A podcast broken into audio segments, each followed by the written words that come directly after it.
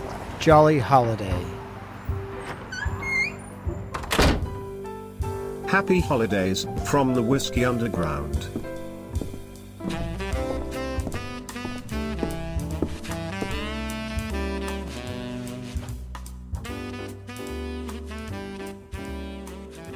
Happy holidays. Good evening, everyone. We're back in the Secret Speakeasy. It is time, once again, for the Bourbon and American Whiskey Advent Calendar. Brant, it's day 22. Man, we are on the tail end of this thing. I know. I'm kind of sad to say goodbye to this calendar. It's been a good one. It actually has. It's been totally different than last year, right? I mean, yes. None of these were crazy home runs or things we've never heard of before, but they were all whiskeys that we most likely would not have reviewed. Under normal circumstances. I think that's what's cool about it is this was basically here are 24 everyday drams you can get at home, but you maybe not have ever tried. I mean, right. Some of them we've obviously had before. Some of them we've never heard of, and you know, like last night's the Bro Brothers. The Bro Brothers. Is something I've never seen, probably will never see on the shelves. Hopefully they do make it past COVID because, brand new distillery in the midst of COVID, that's risky. That's kind of scary, yeah. Yeah. All right, so day 22. I'm actually digging that one back out because I forgot to write the damn name down. You said I looked at my notes to see how to... Brow Brothers, B-R-O-U-G-H. What was it? It was Yarbrough, I thought. Bro, yeah, Yarbrough. Bro Brothers. Yeah. All right, 20... All right. 22. Rip it open. We have. Interesting. We've gone back to Filibuster. This is Filibuster Dual Cask, but this is their straight rye whiskey. So Scott, before we dig into it though, did we talked about our picks? Did we talk about that on the air? Or was no, that we after? No, we didn't. Well, we struck out. We did first go. Scott and I made some kind of off-air, just friendly wager on what's in the last couple, and we struck out. Wasn't thinking it was going to be another filibuster, but I am pleasantly surprised because all of these have been freaking great. So this is the dual cask rye.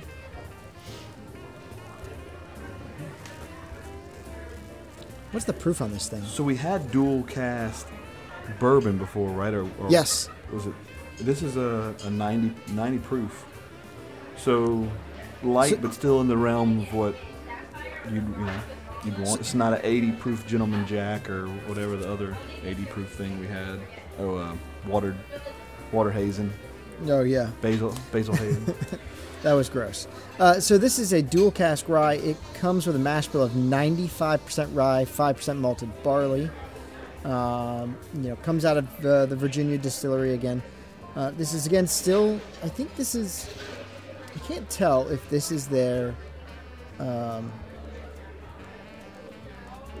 can't tell if this is their juice or not. I think it's still MGP at this point. I think there was only a certain few that were there. Yeah, I think it's now their juice. I don't know if this is. Their juice or not, but we do know they did start by sourcing and blending, their own barrels or aging in their own barrels. And this is the kind of cool part about this is that this is after initial maturation in new charred American oak for probably it says. So is this the straight rye that's on the website? It's the green label. Yes, yeah, green label. Dual cask finished, but it says aged 4 years. So it's 2 to 3 years in new charred American oak, and then it's finished in an ex Chardonnay French oak barrels. Color on this one, honey gold. It's a good color. Nothing too dark, nothing too light. Yeah, I mean it leaned. It's on the border of amber, but I agree it's kind of honey gold. Let's see. So nose. Oh man, this has kind of got a That's a fruity, but like a tropical fruity, kind of like a. It's almost got like a pineapple kiwi kind of something crazy. That is weird. Yeah, there is a nice sweetness to this nose, right on the front, like sweet floral.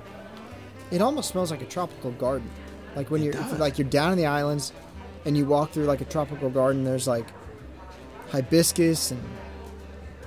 Dude, I'm in for all of these. If we could find bottles of this, these, I'll tell you what. These have. But Filibuster did not disappoint in this calendar. This was the show. This has been now the showstopper. I hadn't put this in my mouth yet. That's what she said. But this has been the most enjoyable set of whiskeys I've had in a long time, and from a company that doesn't. None of these are made. They're all MGP juice, right? When they started. Now I think that they are getting to the point where their own juice goes into it. So what else you digging on the nose? All right. I don't know. So on the nose, I get the sweet, floral, tropical notes. There's a little bit of oak. And I just, I don't smell too much like vanilla and caramel. But maybe some like burnt sugar. Yeah, very so lightly. I say burnt sugar, but I almost kind of get, yeah. Like, I don't know if you've ever made Demimura simple syrup, which is basically twice the amount of sugar to water. And it creates like a darker simple syrup. Kind of smells like that. A little bit of vanilla, not too much. This is definitely lighter on the vanilla than most rye. Man, this has kind of got a little Ohana action to me because it kind of almost has that like ham glazed, ham. You know what it kind of smells like? The welcome friendship bread. Yeah, the coconut bread with a glaze, but also like the just that glazed kind of. It's not they don't have Spam at Ohana, but this is that kind of glazed ham. Oh, there's a lot of. Cool shit happening in this. The rye is not typical. Honestly, barrel finishing on this is massive. Yeah. Massive. So one of the things you get on the back end, or at least I do, there is a little bit of like bready note to it, like a butter bread note, and that's probably the influence of the Chardonnay barrels. It's got like a buttery bready note to it. Interesting. I can't honestly say that I've had a Chardonnay finished whiskey. I don't recall one, other than the Boondoggler, which had one of the five. Bunch, yeah. Yeah.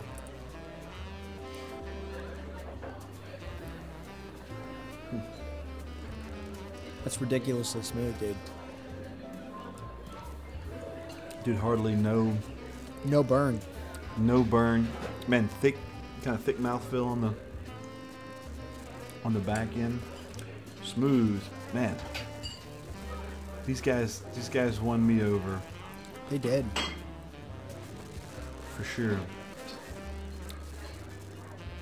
Man.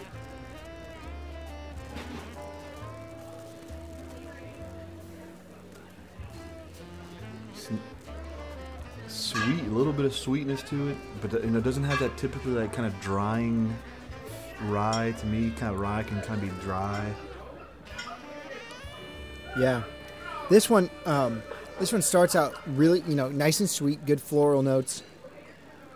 There's like a waxiness to it, like a, almost like a waxy, like honey, like thick honey. And I get some of the, kind of traditional. Rye on the finish, and I'm kind of skipping the palate, moving to the finish, but it kind of hits me only on the finish. But the palate's got definitely the mouthfeel, the smoothness of this is pretty awesome. I don't think you're wrong in that. I think that that spice that you're getting, that drying spice, is almost like a fall, like caramel, spice, cinnamon, apples, like an apple pie. I don't. You ever? You ever notice how, like, when you bake apples in an apple pie, they get, like, really syrupy? That's kind of what this reminds me of, like a syrupy apple pie palate. And see, that's what I kind of get on the nose, but almost like I feel like if, you know, we always kind of tie back into Disney at some point, but that kind of that breakfast platter that has kind of that syrupy glazed ham is kind of just what this reminds me of. Even the feel, like you said, it kind of has that viscous kind of feel to it. That's just what it reminds me of. It's a little sweet, but it's savory in the mouth. There is that rye, like, breadiness at the end of the palate. Totally on the end of the palate. Yeah, it's like almost like right as you swallow it, right as you get to the finish, you get that rye breadiness, and then it gets that kind of drying, like baked apples and rye spice. It's got a long finish. I wish it had more of the fruity, the kind of fruity note content in the palate, but the palate definitely is sweet for a rye, but it doesn't have as much of that tropical kind of. Yeah, the tropical doesn't really stay with the finish.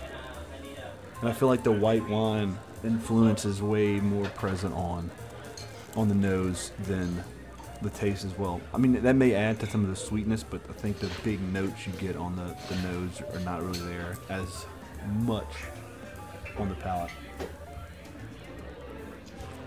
Yeah, I mean, it's weird. Like, there is almost no burn, but when you, like, when it hits your chest, there's kind of this, like, rich warmth that comes out, but it doesn't burn. It's weird to kind of describe. Doesn't hurt, feels really good. This is a great winter whiskey.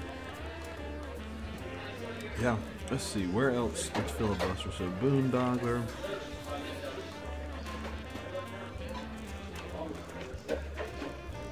Man. I'm not sure I would use this in a cocktail. I don't know if this warrants a cocktail. I think, to me, this is one of the very few that I think stays neat. Or, if you really prefer, a big ice cube. I think this is a great neat drink, neat dram. It's because it's pleasant all the way through. It's good on the nose. It's nice and smooth. And even though you kind of get the drying, a little bit of that rye, and the finish is pleasant. This is pleasant all the way through. So, So before we move to the number on this one, which I think is really good, this is used in a cocktail, actually. A cocktail called the Filibuster Cocktail, based out of San Francisco bar, Left Coast Libations. Interesting cocktail. It's like a maple sweetened, almost like a maple sweetened whiskey sour. So you do an ounce and a half of rye whiskey, 3/4 of an ounce of lemon juice, half ounce of maple syrup, and then a egg white, and then some bitters. It's kind of like a maple whiskey sour, which, I gotta be honest, I kind of want to get a bottle of this and try that cocktail, because I think that would really do well with all of those extra flavors, like the tropical sweetness of a lemon, you know, the tropical fruit lemon. You've got some good maple syrup giving it, you know, nice viscosity and body, and some bitters to kind of round it out. I'm not gonna lie, that'd be pretty good. I like it. Well, this has definitely been the winner. Yeah, this is really good. Brand wise of the. All right, let me write down a number here. Oh, there we go. I've already got mine written down. So I'm just kind of in between numbers. Just to review, dual cask, I gave a 92, you gave a 91. Boondoggler, I gave an 88, you gave a 90. So both scored Boondoggler lower, but I had a 4-point disparity to only your 1-point disparity on Boondoggler. All right, I have my number. I'll tell you, it's going to be tough for us to stay fit, because I think this fits in between, and if you put it in between, you're going in the .5s. I can't go 0.5. But I do think this one, and I'll give you my number first, Brent. Okay. Because you have more range. I think this is a 91. I think this is a very, very good rye whiskey that, honestly, if I see it, I'm buying it. I would not hesitate to keep this one on the shelf for those, winter nights when it calls for a warm rye and you can pour a dram out and, get some actual good notes other than eucalyptus dill and, bread spice. Yeah. So I'm going to go 91. I gave it a 90. So I think this is just as... I don't think it defines rye. This wouldn't be the, take me to your leader, show me rye, like we kind of said on, I don't remember which one that was earlier, we talked about if aliens landed, yeah. Eagle Rare. Eagle Rare, yeah. This wouldn't be category defining, but I think, like you said, this would be great in a cocktail, but also would be just as if you were drinking. I would drink this as if I was drinking a glass of nice bourbon, either on a rock or neat. Yeah. Very palatable, easy on the nose, great finish. Nothing funky, not fresh or green about it. It's just solid all the way through. You know what it kind of reminds me of? Yeah. Double rye from High West. Mm-hmm. But that one's got a little more like dill and eucalyptus. This one doesn't at all. But it has that same sweetness. Yeah. What would you? Speaking of that, what would your "Take Me to Your Leader" rye whiskey be? Since I don't think we've got 2 more days left, I don't know if we're going to get any more rye. What would your "Take Me to Your Leader" rye be? It's hard. It's hard not to say Sazerac rye, but then after drinking it in this context with all the whiskeys kind of around it. It's so unique that I don't know that that's what I would say. Like, this is rye, yeah. Rye whiskey. Same reason as this one. I don't think this is your. If someone says what is rye whiskey, I'm not pulling this one off, and I'm not pulling Sazerac because they're unique and different. Yeah, like I said, I think of Sazerac in that way. As Sazerac is kind of the category. If someone says, "Give me your best rye," then I'm going Sazerac or this. If someone said, give me a rye cocktail or make me a Sazerac, it's going to have Sazerac rye in it. For a drinker and just overall, I don't know. Willett's good. See, I think it's Thomas Handy's good, but all of those are kind of... Yeah. I honestly don't disagree with Rittenhouse. I think it goes back to Rittenhouse. I don't disagree that is not just a great. $20 bottle, $25 bottle. Is it 20? About $20, I think.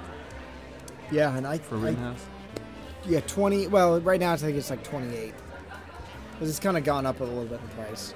And look, I'm sure there are tons out there. The same as what we got out of this entire pack. I'm mm-hmm. sure there's the Bulleit Ryes of the world, and the whatever else. Woodford makes, a rye now, and Jack makes a rye, a couple ryes. Honestly, Jack single barrel rye would probably be the tastiest straight up rye. But that's a little unique too. But I don't know, I'm sure there's a ton out there that I would love to taste, but we probably never will because they're not the unique, interesting, or tell a story. Bulleit rye, you see all over the place. That's one that I guess I kind of think that in the marketplace seems to be one that's out there a bunch. But it's for a cocktail. Bulleit rye is for a cocktail. I've had it neat. I've had it in a cocktail. It's for a cocktail. Yeah. All right. Well, look, awesome surprise tonight with another filibuster. And honestly, Filibuster has stolen the show of this calendar. They have produced nothing but greatness. Keep doing what you're doing, and we'll see more of you hopefully in our own personal stash, and actually on the back bar. I'm sure we're gonna scour the back bar. We're gonna send Jeeves across the country to make sure he finds some filibusters so that we can have that. Filibuster. Yeah. So look, Scott, I gotta be real quick before we kind of head out. As I go to their website and look at the whiskeys that they make. They make the dual cask bourbon, we tried it. They make the boondoggle, we tried it. They make the straight rye, we tried it. So the only whiskey that we haven't tried is their single estate bourbon, which is the one that is their actually distilled product. So now I am super intrigued to see what they can find the single estate bourbon that's their own bourbon. And a great thing about it, it is barreled at 120 proof. So well, look, if anyone's in the DMV area, please let us know and see if you can run over to the distillery and find us a bottle, because we'd love to try it, we'd love to have it, and certainly send us a line if you're of the 202 area. Is that it? DC or yeah, DC's 202, the district as they call it. It's the greatest name for a city ever. The district. The district. Yeah. Makes you think of like the movie District 9 or something. Yeah. Okay. All right, well, look, this was a lot of fun. We will see you tomorrow night for day 23, Christmas Eve, and drink another whiskey. So, Brant, if you came in to learn, drink what you learn. If you came in to share, share what you drink. If you came in here a stranger, may you exit a friend. And if you came here for adventure, drink up. Cheers, everyone. Cheers, everybody. Happy holidays. Merry Christmas.